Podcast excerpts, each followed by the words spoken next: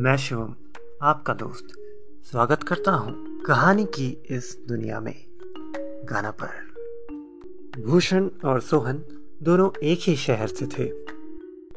भूषण दो साल पहले ही दिल्ली आकर बस गया था।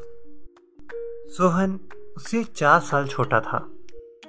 दोनों बचपन में एक ही स्कूल में पढ़ा करते थे।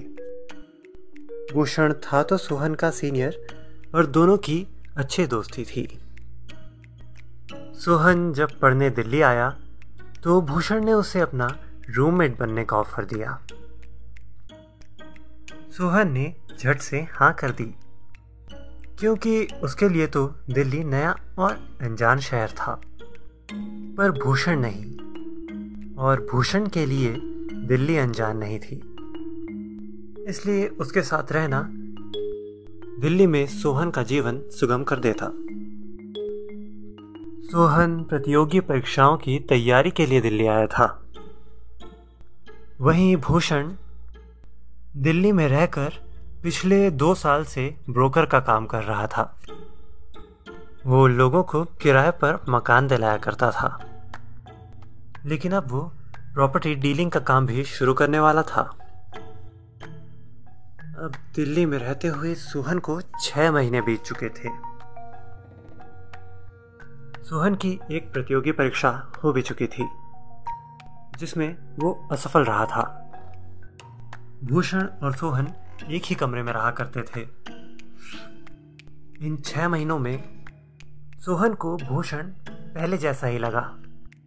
उसका स्वभाव बचपन की तरह ही सुलझा हुआ था। भूषण का व्यवहार सोहन के साथ वैसा ही था, जैसा बचपन में हुआ करता था। केवल एक बात जो सोहन को बहुत अजीब लगती थी। वो थी भूषण की वो क्रियाएँ जो कुछ जादू टोने सी मालूम पड़ती थी। भूषण हर पंद्रह दिन में कमरे में एक सफ़ेद राख का गोला सा बनाता था। साथ ही होती थी कुछ मोमबत्तियाँ, कुछ नींबू, सिंदूर और भी कई चीज़ें। इस दौरान भूषण सोहन से कहता कि तुम कहीं घूम आओ, ताकि भूषण को एकांत मिल सके। जब सोहन वापस आता, उसे कमरे में धुआँ सा दिखाई देता। ये लुबान का धुआँ होता था। सोहन जब भूषण से पूछता, ये आप क्या करते हैं? तो भूषण का जवाब आता करना पड़ता है छोटे। तू नहीं समझेगा। सोहन अब दूसरी बार प्रतियोगी परीक्षा में बैठ चुका था। इस बार वो असफल नहीं होना चाहता था। और इसके लिए वो कुछ भी करने के लिए तैयार था। सोहन ने यही बात भूषण से कही। भैया, इस बार मैं फेल नहीं होना चाहता। सबकी बहुत उम्मीदें लगी हुई हैं मुझसे। इस पर भूषण ने सोहन से कहा कि क्या वो उसके साथ तंत्र करेगा? अगर वो ऐसा करता है तो उसकी ये परीक्षा ज़रूर निकलेगी। बहुत ताकत है इन सब में छोटे। सब काम बन जाते हैं। इस पर सोहन ने पूछा, क्या सच में इससे कुछ होगा? भूषण ने जवाब दिया, मुझे देख दो साल हुए हैं दिल्ली आए हुए और दो सालों से ही ब्रोकर का काम कर रहा हूँ इस दिल्ली में। अब दिल्ली के टॉप ब्रोकर में आता हूँ।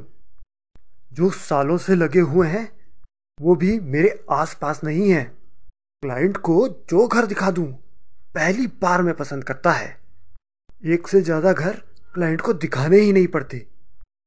इसलिए लोग भी घर ढूँढने के लिए मेरे ही पास आते हैं, ताकि उनकी पसंद का घर एक बार में ही मिल जाए।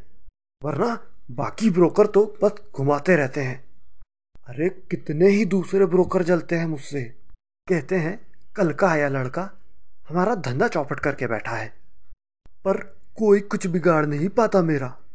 मुझे इन तंत्रों से शक्तियाँ मिलती हैं, जिससे मेरे सारे काम बन जाते हैं। इतने समय मेरे साथ रह के तूने तो देख ही लिया होगा मेरी तरक्की। इन सब बातों से सोहन बहुत प्रभावित होता है। वो दिन आया जब भूषण अपना तंत्र करता था।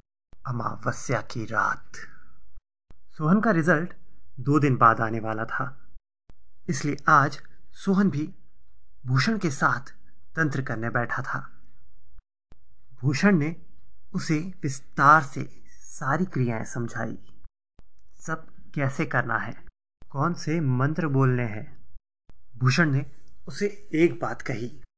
कुछ भी हो जाए छोटे, आँख मत खोलना इस दौरान। भूषण ने सोहन से कहा कि पूरी क्रिया के दौरान वो अपनी आँखें बंद ही रखे। और जब तक भूषण ना कहे, वो अपनी आँखें ना खोले। सोहन ने वैसा ही किया। भूषण ने पूरे कमरे में धुआँ भर दिया था।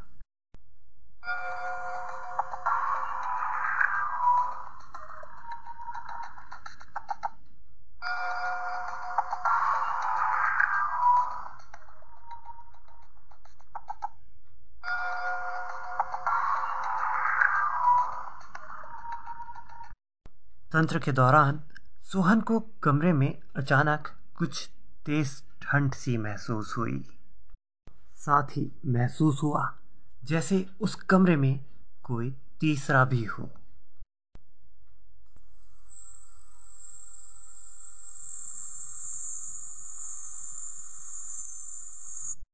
ये सब प्रक्रिया तीस मिनट में खत्म हो गई। भूषण ने सोहन से आँख खोलने के लिए कहा। जब सोहन ने आँख खोली तो कमरा धुएँ से भरा था, पर ठंड अब कम थी। सोहन ने चैन की सांस ली। सोहन ने भूषण से कहा भैया ये तो काफ़ी डरावना है। इस पर भूषण ने उसे जवाब दिया धीरे धीरे आदत पड़ जाएगी छोटे।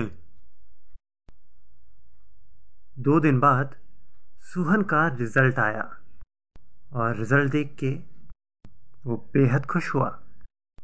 इस बार उसकी प्राथमिक परीक्षा निकल गई थी। अब उसका विश्वास भूषण की बातों पर और बढ़ गया था। उसे पूरा भरोसा हो गया था कि भूषण सच ही कह रहा था। भूषण और सोहन के बीच ये तय हुआ कि जब तक सोहन की सारी परीक्षाएँ निकल नहीं जाती और वो नौकरी पर लग नहीं जाता, तब तक सोहन भूषण के साथ ही तंत्र करेगा। उसके बाद नहीं। फिर अमावस्या की रात आई। आज दोनों को फिर से तंत्र करना था। भूषण ने कमरे में फिर से वही राख का गोला बनाया। दोनों उसके बीच में बैठे। भूषण ने सारी तैयारियाँ की। सोहन उसकी सहायता कर रहा था। तंत्र शुरू हुआ।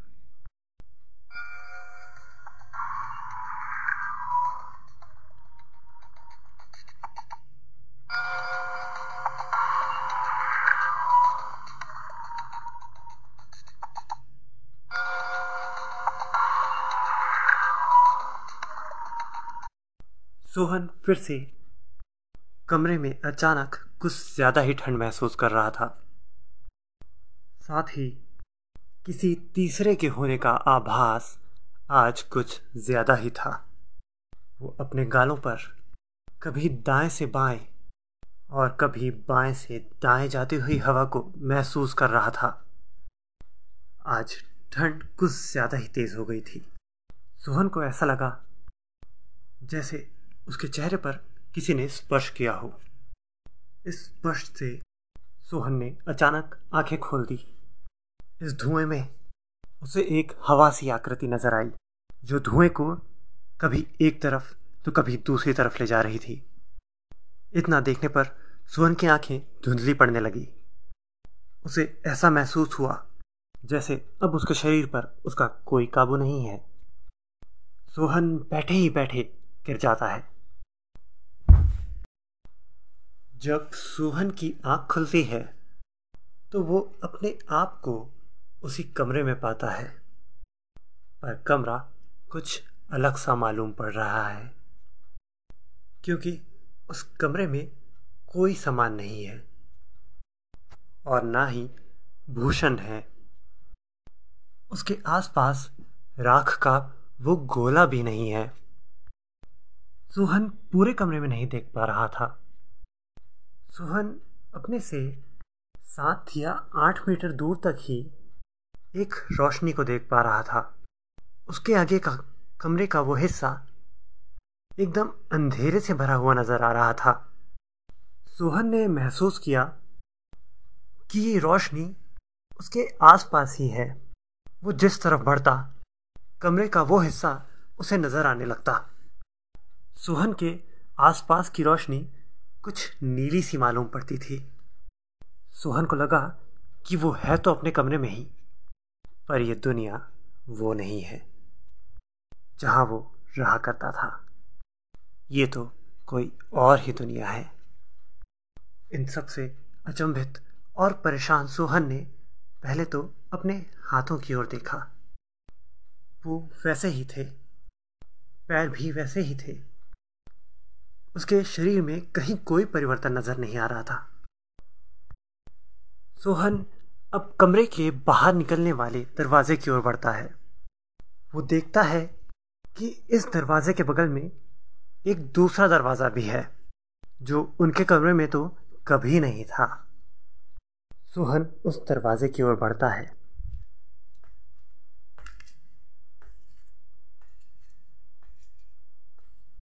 सोहन अब दरवाज़ा खोलता है।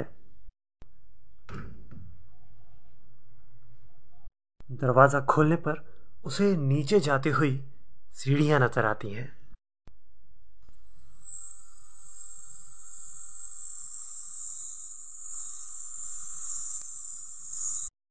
क्योंकि सोहन अपने से सात मीटर दूर तक ही देख पा रहा था, इसलिए उसे सीढ़ियों के आगे क्या है वो नज़र नहीं आता।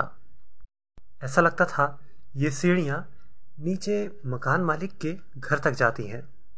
तो सोहन उस पर उतरने लगा।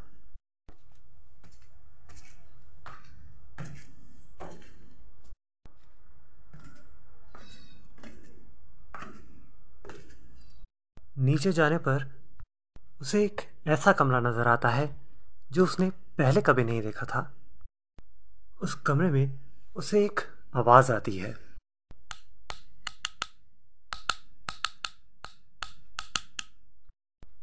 सुहन उस आवाज़ की ओर बढ़ता है। वो देखता है कि उस कमरे में लकड़ी का एक टेबल रखा है। जब वो उस आवाज़ पर ध्यान केंद्रित करता है तो उसे नज़र आता है एक बड़ा सा नाखून, जो टेबल पर टकराकर यह आवाज़ निकाल रहा था। जब सोहन एक कदम और आगे बढ़ाता है तो उसे टेबल पर नज़र आता है नुकीले नाखूनों वाला एक दैत्य। जिसका रंग पूरी तरह से लाल है। ऐसा लाल जैसे उसकी त्वचा नर्क की आग में जल गई हो। उस दैत्य का चेहरा इतना अजीब है कि सोहन फौचक्का रह जाता है। उस दैत्य की आँखें नीचे की ओर थी।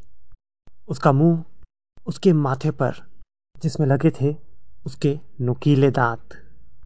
नाक की जगह सिर्फ़ दो छेद थे।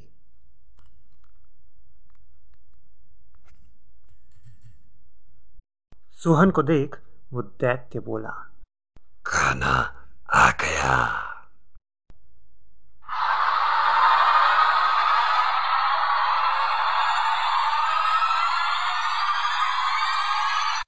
वो दैत्य उठा और सोहन की तरफ़ बढ़ा।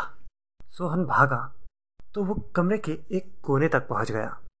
अब, अपने से सिर्फ़ सात मीटर दूर तक उसी रोशनी नज़र आ रही थी। बाकी कमरा अंधेरे से भरा था और वो दैत्य उसमें उसे कहीं नज़र नहीं आ रहा था। तभी वो वो दैत्य जैसा जीव उसे उस सात मीटर की रोशनी के दायरे में आता हुआ नज़र आया। पर वो दैत्य इधर उधर देख रहा था। इससे सोहन को एक बात समझ आ गई कि वो दैत्य भी केवल सात मीटर दूर तक ही देख सकता है। लेकिन इतने में ही उस दैत्य की नज़र सोहन पर पड़ गई।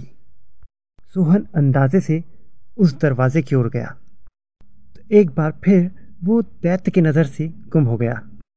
सोहन उन सीढ़ियों पर चढ़कर ऊपर जाने लगा। तभी उसे अपने सर के ऊपर छत से आवाज़ आई। उसने ऊपर देखा तो वो दैत्य छत की दीवार पर चलता हुआ उसका पीछा कर रहा था। सोहन तेज़ी से अपने कमरे में भागा और वो दरवाज़ा बंद कर दिया। उस दरवाजे पर उसे ज़ोर ज़ोर से खींचने की आवाज़ आ रही थी, जैसे वो दैत्य इस दरवाजे को तोड़ना चाह रहा हो।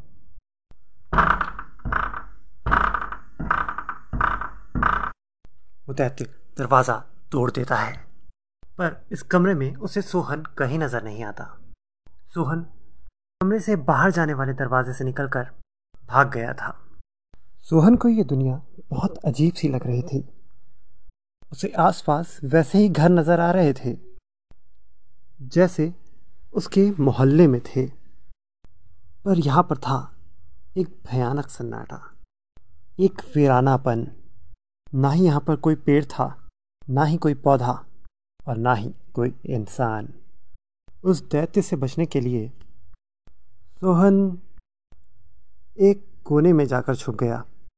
जहाँ बहुत देर बैठे रहने पर उसे कोई आहट महसूस हुई।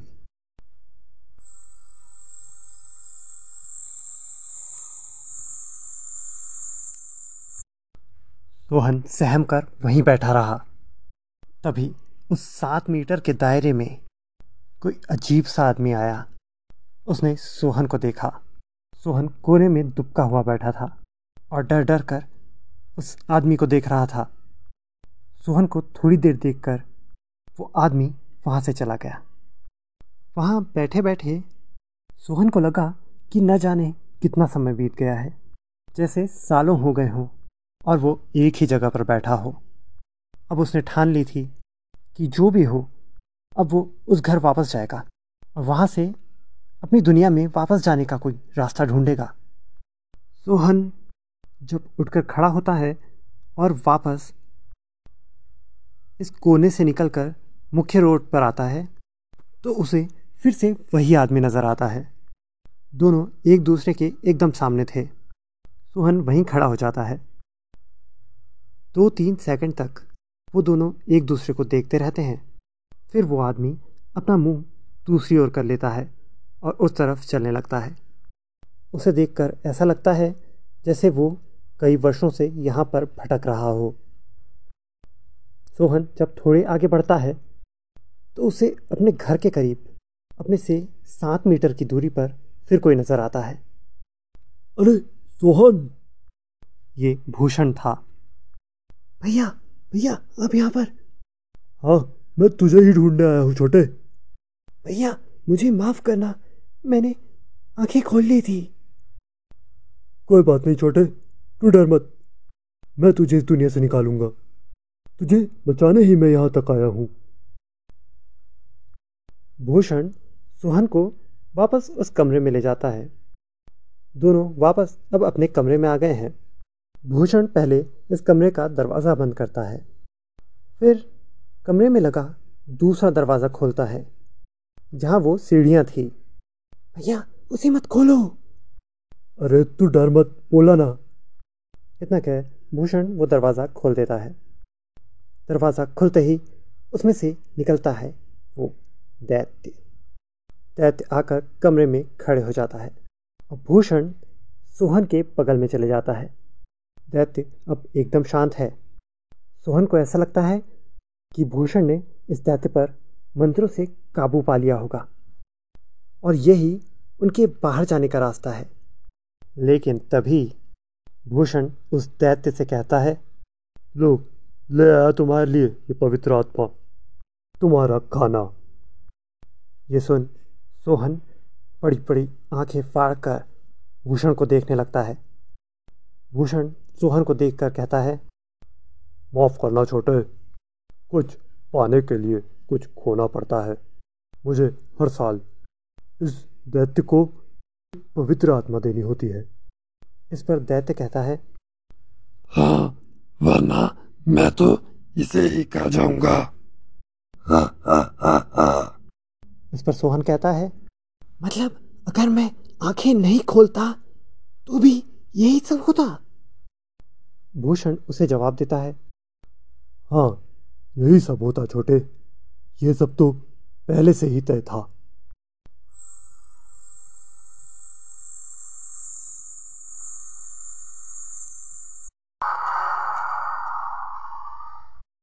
तभी इस सात मीटर के दायरे में एक बाबा प्रवेश करते हैं।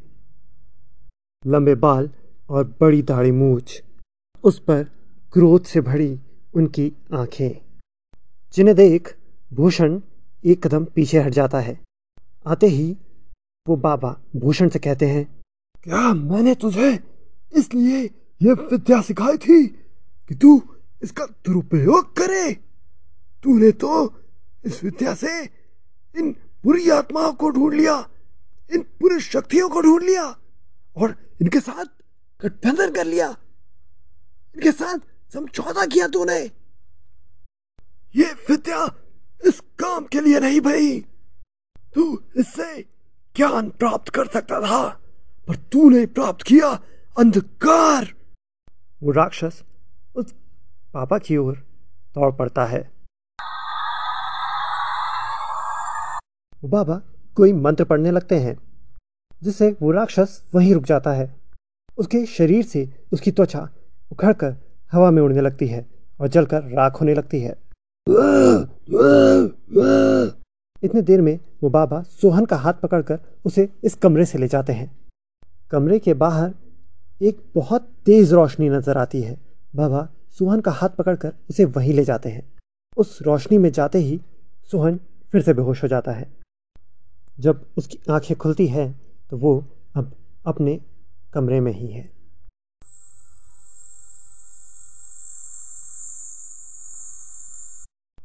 पर वहाँ भूषण बेसुध पड़ा है। बेजान सा। कमरे में सब पहले जैसा ही है। पर अब वो बाबा कहीं नज़र नहीं आ रहे। सोहन अब असली दुनिया में वापस आ गया था। वहाँ उस दुनिया में अब बौखलाया हुआ वो राक्षस भूषण पर हमला करता है और भूषण की आत्मा को ही अपना शिकार बना लेता है।